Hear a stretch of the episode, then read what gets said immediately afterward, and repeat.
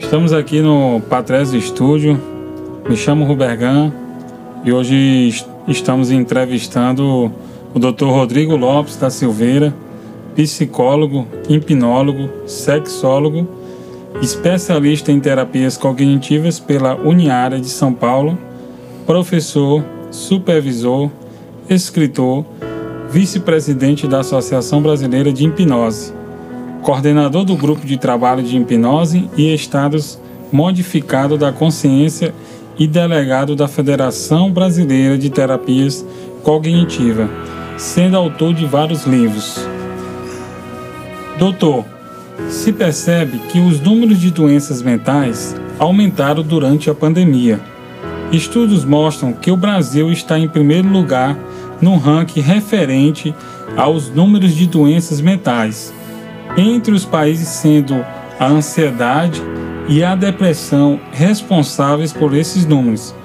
O que fazer? Como mudar isso, doutor? Primeiramente, eu quero agradecer por estar aqui no Patrese Estúdio e a você, Rubergan.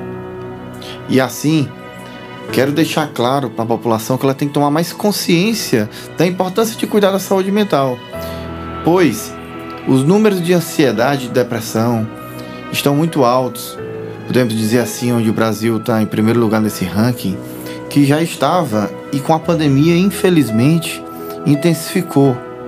E com essa realidade, todos nós precisamos, como já disse anteriormente, reforçar esse processo de conscientização da importância do cuidado com a saúde mental, da necessidade de perceber que não é só eu cuidar de mim, eu preciso também olhar para o outro que está ao meu lado, para o meu familiar, para o meu amigo, para aquela pessoa que eu nem conheço, mas eu estou sabendo que ela não está bem. Então, nós temos que tomar consciência, nós temos que ter uma visão social, não só pessoal. Tem que ser vista e trabalhada a visão do eu, do outro e do mundo. Se você está sentindo dificuldade, tem que procurar ajuda. Procure ajuda. Doutor, nesse momento de pandemia, que as pessoas estão isoladas em casa, como enfrentar esse momento? Que dicas você orienta? Então, como falamos anteriormente, primeiramente as pessoas têm que buscarem se cuidar, tomar consciência e assim visualizar que é necessário, apesar do isolamento físico, porque não é isolamento social, é isolamento físico, buscar novas estratégias para vivenciar o dia a dia, para se comunicar com outras pessoas, como as redes sociais, os aplicativos, que hoje é muito utilizado e que pode facilitar essa forma de comunicação. Por isso que nós falamos isolamento físico, tá? Não é isolamento social, porque temos como nos comunicar dentro dessa realidade, dessa estratégia.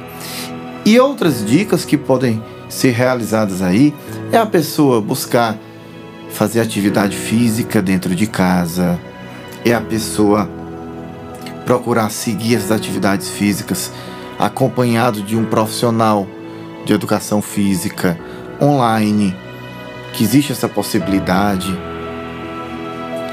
Você também está buscando ler um livro, buscando praticar alguma atividade que lhe dê prazer, que lhe traga alegria, onde cada vez mais você vai se sentindo muito seguro, colaborando com quem está ali ao seu redor. Uma outra dica que pode ser também realizada é você estar a todo momento procurar realizar técnicas de relaxamento, de tranquilidade, de auto-hipnose, de várias, várias formas de buscar técnicas de para relaxar. Que você pode estar tá vendo isso com um profissional da área de psicologia, com um psicoterapeuta independente da abordagem que for seguindo e assim por diante, pois nós precisamos cuidar da nossa saúde mental. Uma outra dica que é bem evidente é a qualidade do sono. Precisamos dormir bem. Para dormir bem, precisamos ver todo tipo de iluminação, de barulho, de qualquer estímulo que atrapalhe essa realidade. Além de também modificar a rotina. Toda rotina que você perceba que está lhe trazendo um maior nível de ansiedade, de estresse, é necessário ser modificado. Estabelecer um horário para dormir, para acordar, para tomar um café, para almoçar, para fazer algo, para produzir algo, para ler, entre qualquer outra atividade, para daí dar o andamento, para ficar mais leve, mais tranquilo. Doutor, eu soube que você vem há alguns anos estruturando um protocolo de atendimento a partir de seus estudos, pesquisas e livros. Soube que é um protocolo de atendimento psicológico e sobre o aplicativo R Lopes. Fale sobre esse protocolo e sobre o aplicativo e como eles funcionam.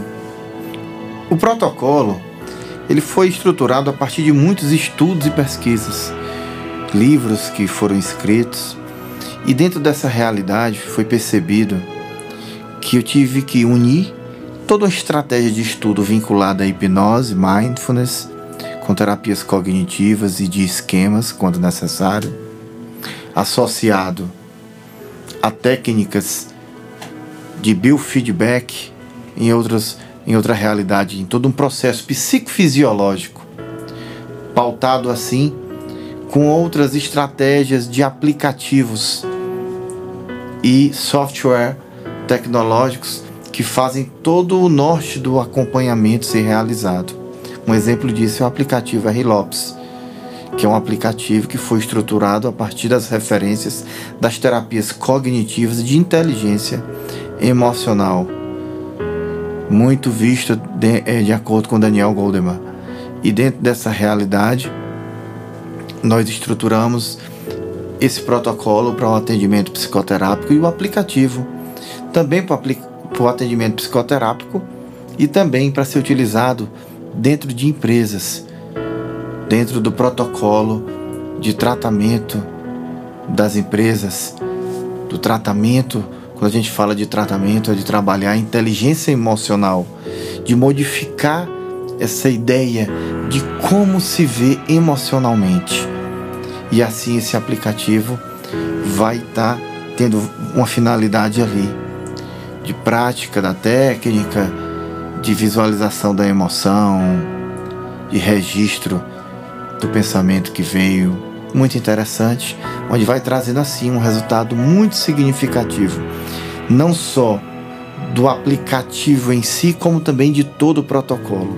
Dentro do processo psicoterápico, é uma técnica inovadora, é uma técnica moderna que está passando por uma, no, uma novas, novas formas de estudos que estão vindo aí com uma técnica específica que vai ficar bem claro um pouquinho mais à frente, daqui a alguns meses, o protocolo reestruturado com essa técnica que nós estamos estudando, uma nova versão do protocolo. Doutor, diante de todo esse momento que estamos vivendo de pandemia, existe alguma técnica que você possa ensinar para ser utilizada pela população? Rubergan, existem várias técnicas. Porém, nesse momento, nós temos que ter muito cuidado como passar. Porque como as pessoas não estão vendo, estão apenas ouvindo, eu tenho que passar algo bem leve, bem tranquilo, de fácil acesso. Então, eu vou pedir para você inspirar e expirar profundamente, muito profundamente. Inspira expira. Inspira, expira, se focando apenas na sua respiração. Perceba a sua respiração, se foca apenas na sua respiração. Se estiver passando alguma coisa na sua cabeça nesse momento, se foque apenas na sua respiração. E assim, você vai percebendo